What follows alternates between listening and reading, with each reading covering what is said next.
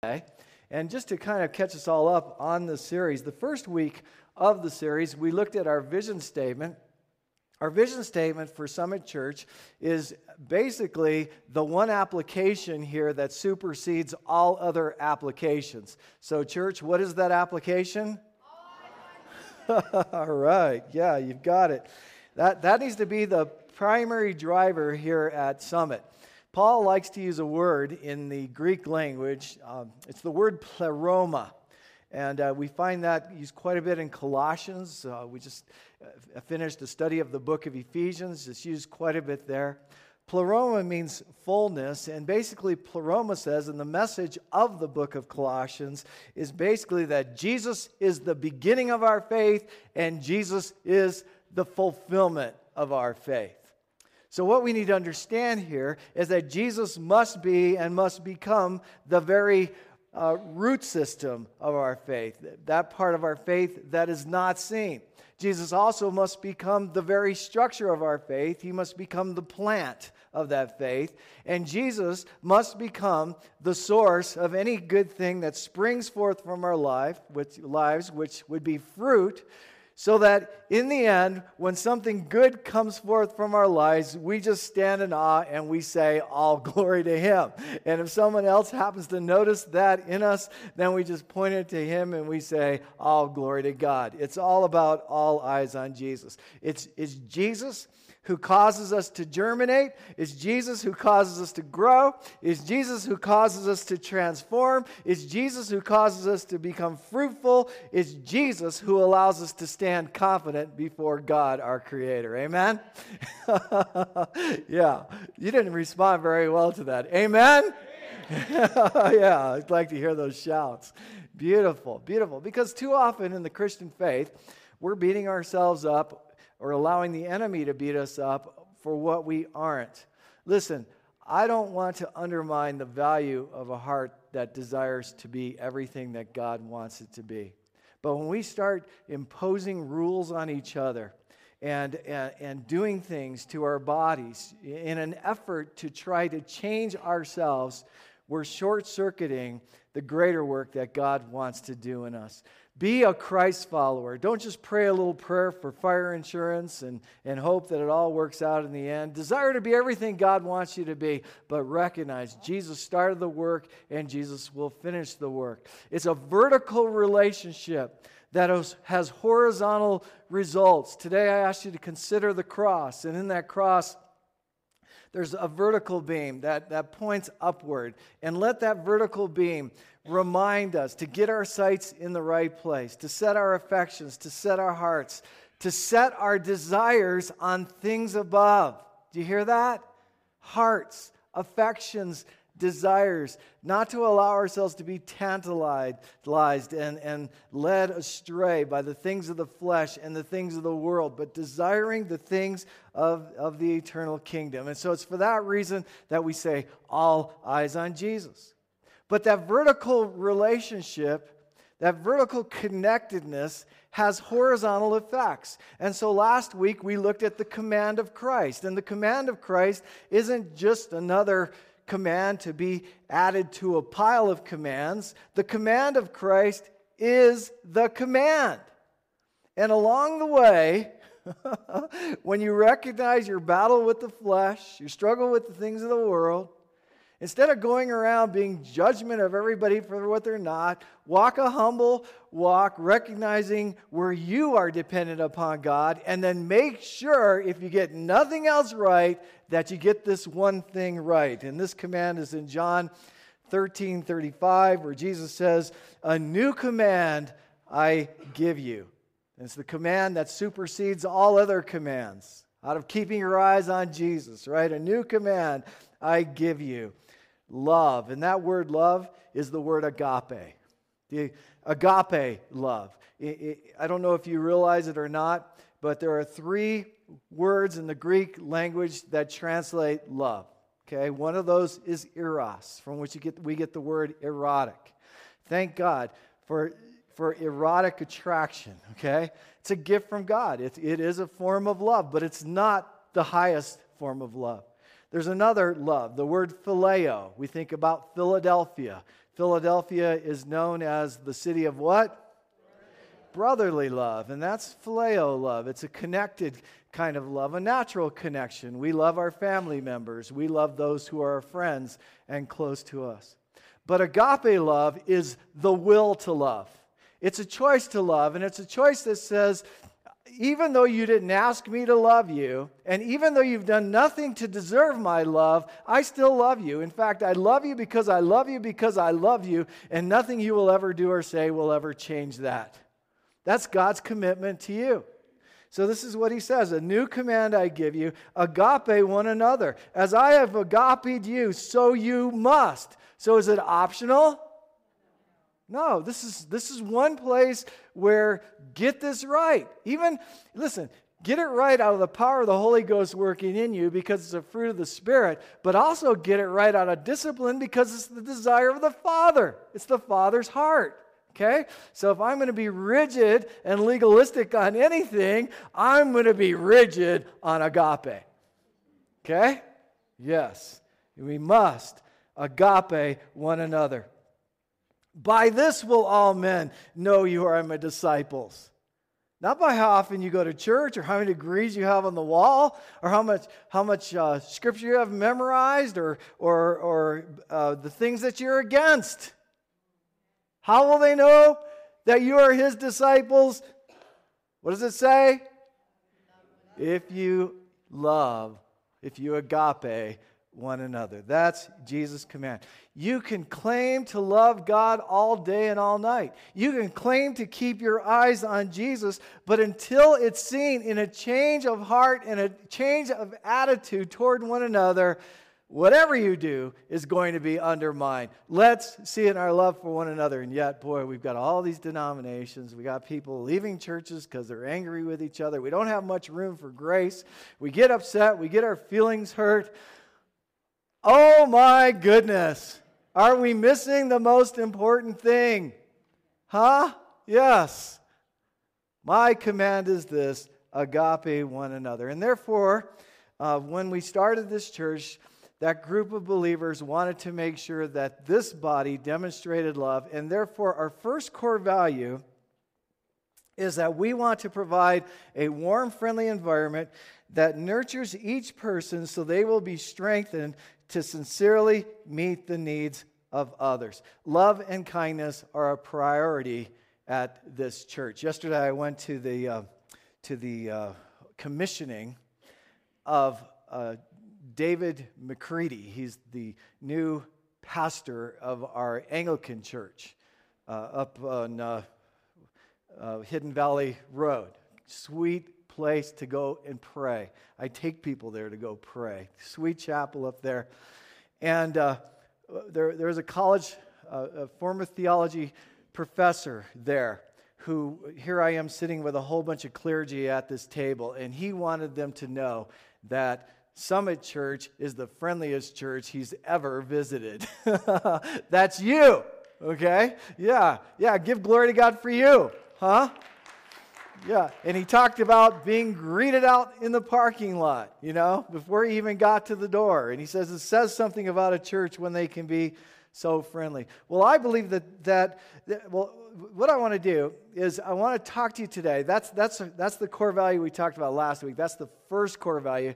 Today, I want to move on and I want to talk to you about our fifth core value. And our fifth core value is this notice it it's about care groups, it's about experiencing the Christian life in a warm, friendly environment, a consistent statement there, that nurtures believers apart from the larger church. Now, hear me on this. Truth be known, core value number five is the best way that we as a church will fulfill all of all six of our core values. If you'd like to see those six core values, I have them here today on the screen, but you can look at them at our website at estesparkchurch.org. In talking about this today, I need to say I do not want to undermine the value of us coming together like this as a large group for corporate worship and for the teaching time that we enjoy. But for that person who desires to be everything that God has intended them to be, yes, Sunday mornings, weekend worship have a place, but you need more than this. I hope a big part of your coming here today is rooted in a desire to grow in love for God and a desire to grow in love for God's people. But I'm saying you need more than just what we experience on Sunday morning. You need those times when you are interacting with other believers, where they're sharpening you, where you're being sharpened by them. In fact, the scripture we're going to see in just a little bit talks, talks about us spurring on one another. And it's literally the picture of a pair of cowboy boots with a spur on them, nudging the side of the horse, getting it moving in the right direction. And we need believers to help us get moving in the right direction. But the biblical basis for small groups is our text today acts 2.46 and the reason that it's so valuable is because it's the best model that we have as to how church is to function because it shows us how the early church functioned after the outpouring of the Holy Spirit. So notice what the Bible says about the early church. This is verse 46, chapter 2 of Acts. It says, Every day they continued to meet together. Every day. Every day. Meet together in the temple courts. They broke bread in their homes. So notice the contrast temple courts in their homes and ate together with glad and sincere hearts, praising God and enjoying the favor of all the people. And the Lord added to their numbers daily. Not some program, not the charisma of the preacher, right? Not their building, right? But the Lord added to their numbers daily those who are being saved. So I emphasized those two words, temple courts which is a picture of the larger church gathering. Like us, they didn't have a building to call their own, so they met in the public place. They met in the temple courts. Okay, we meet in the high school. Then I also em- emphasized that they met from house to house. Okay, that's a picture of small groups. And outside of Sunday mornings and Tuesday night youth group, uh, most of what happens here at Summit Church takes place from house to house people meeting in homes and encouraging each other and spurring each other on. Now, I mentioned that this fifth core value, this core value of small groups, is the best way to help us fulfill all of our core values at church. A good example of this is our third core value. Notice that. It says that our third core value is about lay ministry mobilization, and that's defined this way, which is about each one of us faithfully serving the Lord with our with our talents and spiritual gifts. Now, our Sunday morning is a good way for us to use our talents and spiritual gifts. Weekend worship? Yes. And let me show you how. Let me just give you a picture of this, all right? I just want to go through a litany of thanksgiving here for a moment. Consider this. I thank God for those people who work to put our bulletin together each week, talking about just getting the information in there. I thank God for volunteers who print the bulletin and fold the bulletin and stuff the bulletin and make sure that it's here ready for church each Sunday. I thank God for our worship team who not only gets here early on Sunday mornings to prepare for your arrival, but also they're taking time on their own and as a group during the week to make preparations because they want the worship experience to be the best it can possibly be. I thank God for our truck drivers who make sure, sure that our trailer is here about 7.45 on sunday morning with all of our equipment in it. I thank god for those folks. Then at 8 o'clock i thank god for the setup crew they're here to meet that trailer and to unlock the doors of the school and to begin moving our equipment into its proper places i thank god for those, those folks in fact uh, someone challenged me a few weeks ago asking me if, if that uh, that setup crew was going to burn out. So I started asking members of the setup crew if they're going to burn out, and they said, That's our part in the kingdom. So I give glory to God for those, those folks. I thank God for those who walk through the schools, the school here each, each Sunday, both before church and after church, because they want things to look as nice as possible. In fact, last Sunday we had that snow, and one fellow showed up earlier to make sure that the sidewalks were shoveled, only to find out that someone else had beat him here to shovel the sidewalks. Isn't that cool? Doesn't that bless you to think you've got a job to do and someone's already done it? Yeah, it does me, especially when it comes to shoveling, you know? Step outside. Whoa, who did this? That never happens. uh, I thank God for those who bring donuts and set out coffee, do the hospitality stuff, for the, those who set up tables and put out all that information that's out there each and every week. Most churches don't have to do that. You know, you just show up, it's all there.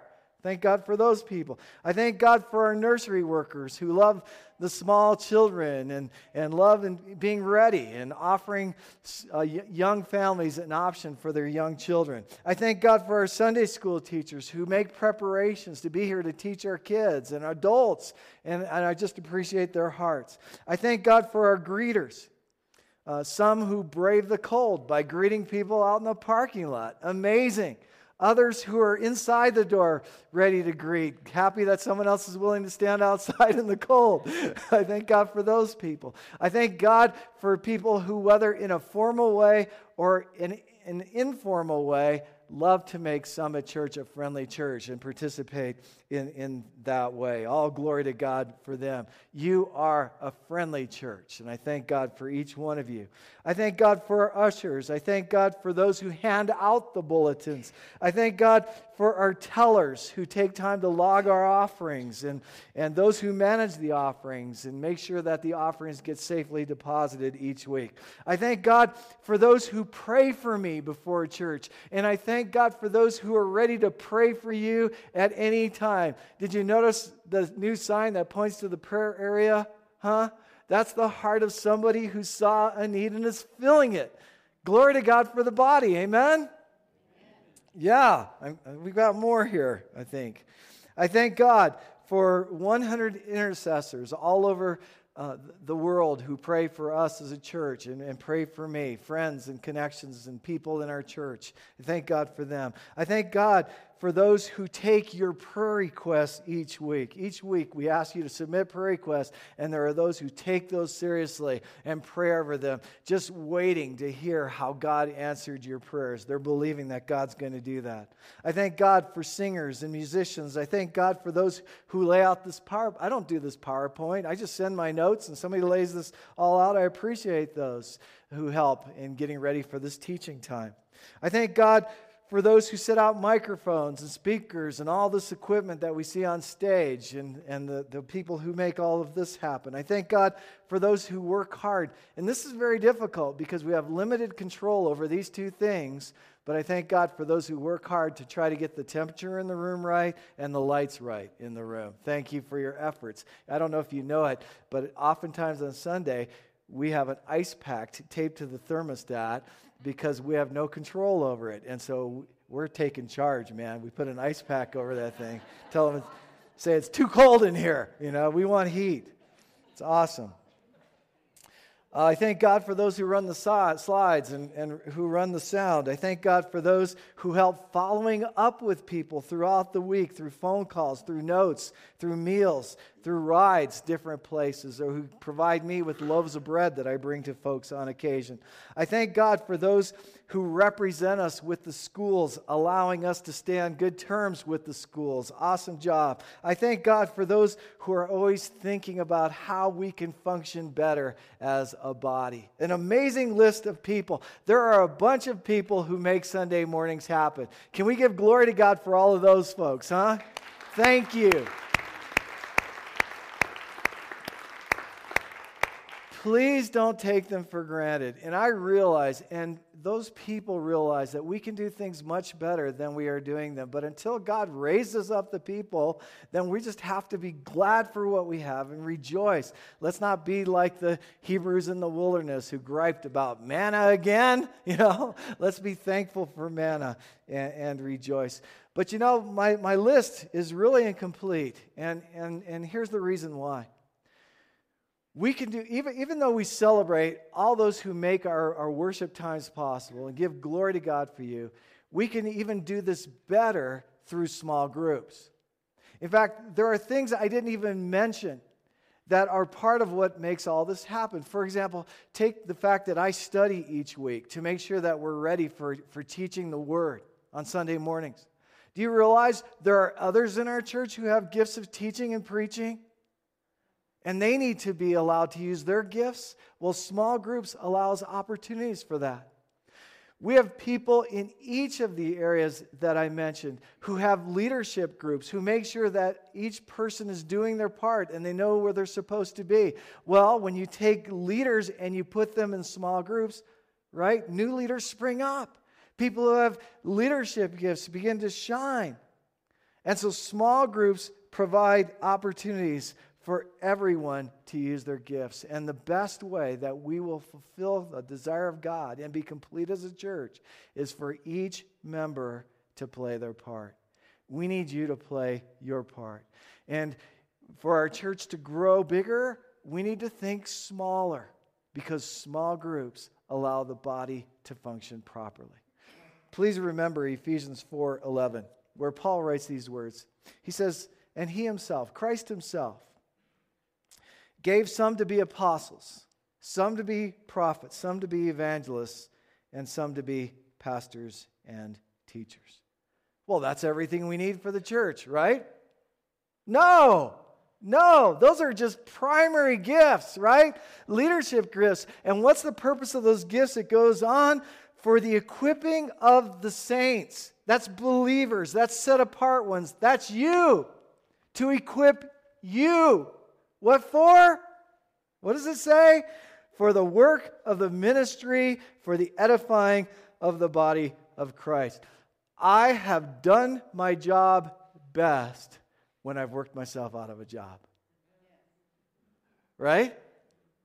Yeah. And if all I do all day is pray and study the scriptures and love people, it's enough if the body is being properly equipped to do the work of the ministry. Now, jump down to verse 16. From whom the whole body, joined and knit together by what every joint supplies. So, even the joints are important. You may just be a joint in the body, not even a foot or a hand, just a joint, right? According to the effective working by which every part does its share causes growth of the body for the edifying of itself in love. We will not know what it means to be complete, most effective as a body until everyone is playing their part. Small groups maximizes those opportunities. So my challenge here by way of application is for you to consider what are the gifts that God has given you, and how are you using your gifts to help complete us as a body? We need you because without you, it'd be like me missing a hand or an ear or a foot. I don't like missing body parts. Yeah, and we're missing you. Small groups, a great place for that to be. So, this is a pretty practical lesson today, right? Yeah. And, and I hope you're considering these things because it's very important for us. Obviously, it's become a core value. Someone asked me, uh, oh, last week or so, maybe a week and a half ago, what exactly is a small group? So let me give you this definition.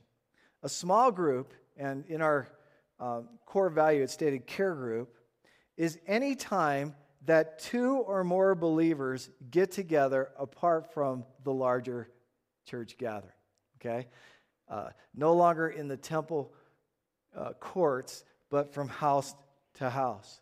So someone says, well, does that mean that a non believer can't participate in a small group? No, just understand, we want non believers to come to our small group meetings too, but the core of that is made of two or more believers, okay? So, anywhere that believers are coming together, for whatever purpose. Now, let's consider some purposes. It may be a group that comes together to pray. Man, that Thursday night prayer meeting is rocking, so I sure invite you to that. It might be a group that comes together for a Bible based study. It might be a group that comes together to work out a ministry. Think about ministry teams the small groups. For example, the worship team becoming a small group, the children's ministry team becoming a small group, the summit uh, camp team becoming kids camp team becoming a small group the youth sponsor team a small group the missions leadership team uh, it could go on the small groups leadership team hospitality team greeter team setup team. We could go on and on with these teams. Think about all of those ministry teams becoming small groups. It can be as simple as moms and or dads meeting at the park while their children are playing together on the swings. It could be that simple. It could be a group that comes together to help someone else out. I uh, was reading about a church this morning called Celebrate up in uh, um, South Dakota, I believe, that spends $90,000 a year buying car parts for people who need their cars fixed in their community. Isn't that cool? Yeah, that can become, that sounds like a big group to me, but I bet it's made up of a whole bunch of small groups. So people coming together to help other people out.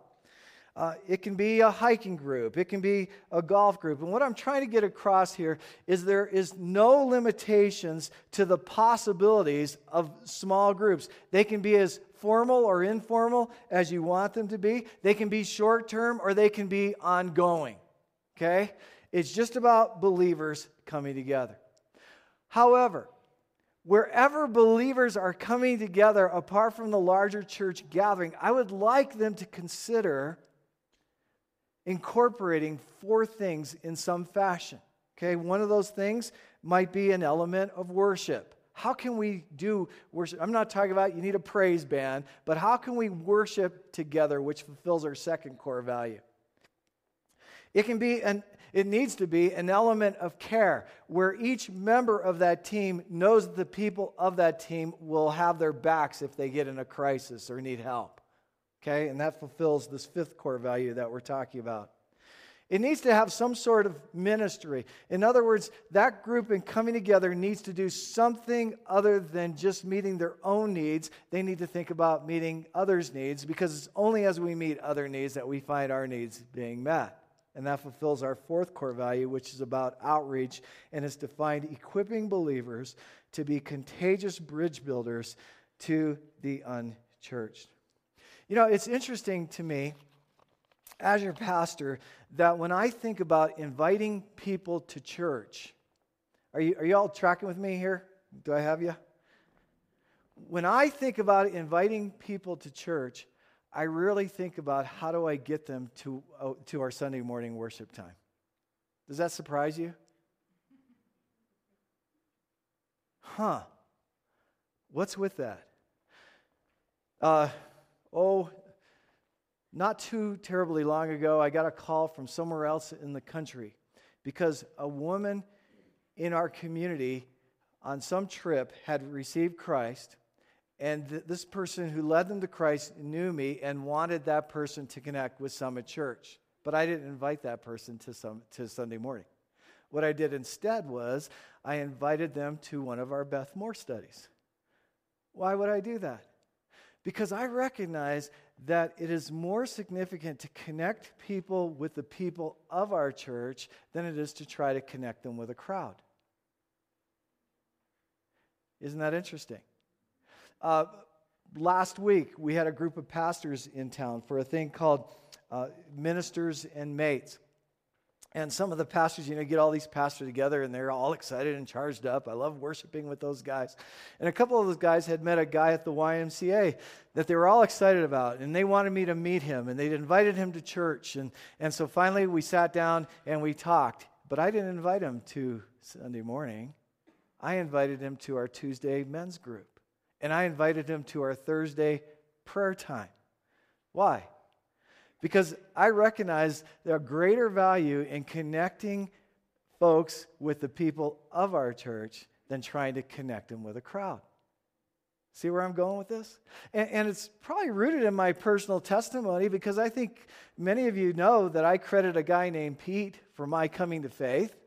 I mean, in fifth grade, praise the Lord, Tucson decided to change the school zoning uh, boundaries, and all of a sudden, a whole bunch of kids from Julia Keene ended up at Robinson, fifth grade, and here comes Pete, and he's angry because he was forced out of his school into my school. But there was something about that kid. I didn't know he was a believer. I wanted to be around him. And uh, in high school, uh, we started doing some hiking together. Uh, eventually, he said, you know, his youth group does some hiking. If I wanted to join him with that, then he said, you know, he doesn't always remember to invite me on youth group activities, and I've I just come to the youth group Bible study. I'd know when the the other stuff was taking place, so I started going to youth group.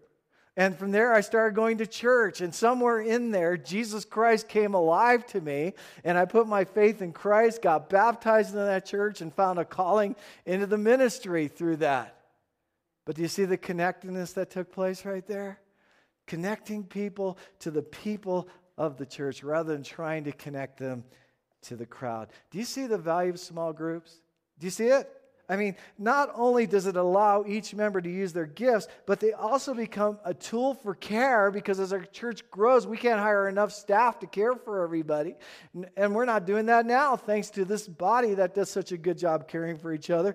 But it's also an opportunity for, for ministry and for outreach. And then there's a fourth thing here that I'd like to see these groups do, and that is uh, to consider how we can spur each other on in our relationship with Christ. And that's our sixth core value discipleship, cultivating a growing relationship with Christ through the spiritual disciplines. Look what the Bible says in Hebrews 10 24. It says, And let us consider how we may spur one another on toward love and good deeds. Small groups do that.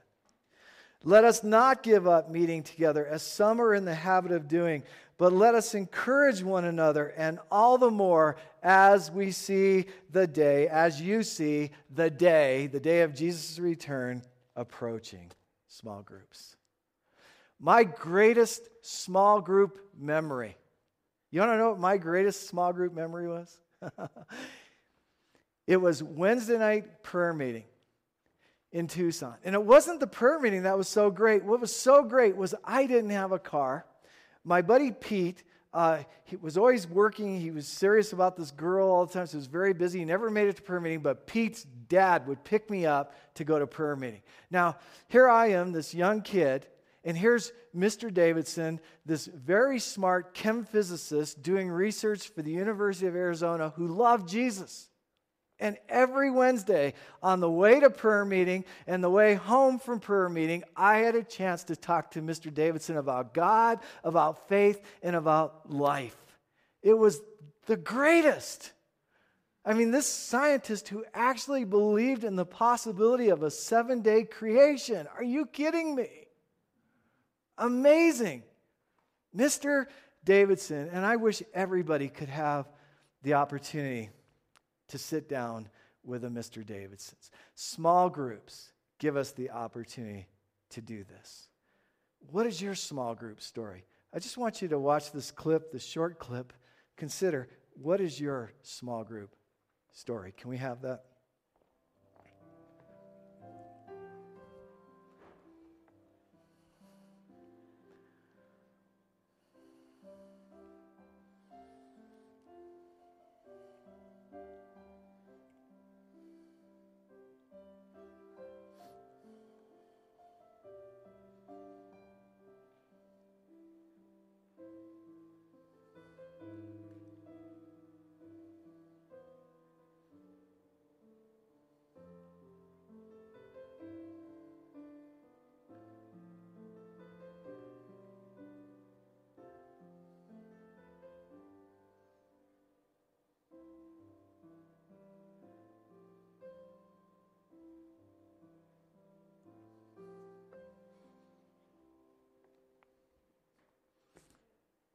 Inside your bulletins, there's a brochure about small groups we currently offer as a church, and I just want you to notice the statement what's missing because you may see a need and God may prompt you to fill it.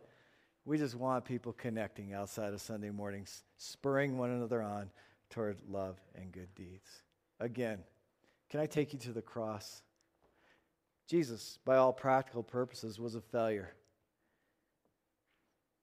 The span of his ministry was an, an investment in 12 men, one whom betrayed him, all 12 of whom fell away at Jesus' darkest hour. But it was that three years with those disciples that caused them to wait after Jesus was crucified and then appeared to them again after he rose from the dead and to wait for the outpouring of the Holy Spirit and then went on to turn the world right side up and to give us the opportunity to come together in faith in Jesus Christ. come to the cross, come to Jesus, meet each other at the cross. Two or three, however many, and spur one another on toward love and good deeds. That's my challenge for today. So, what do you think? Awesome? All right. It's only because I love you. Yeah. All right. Can I get the praise team up here? Let's sing a song.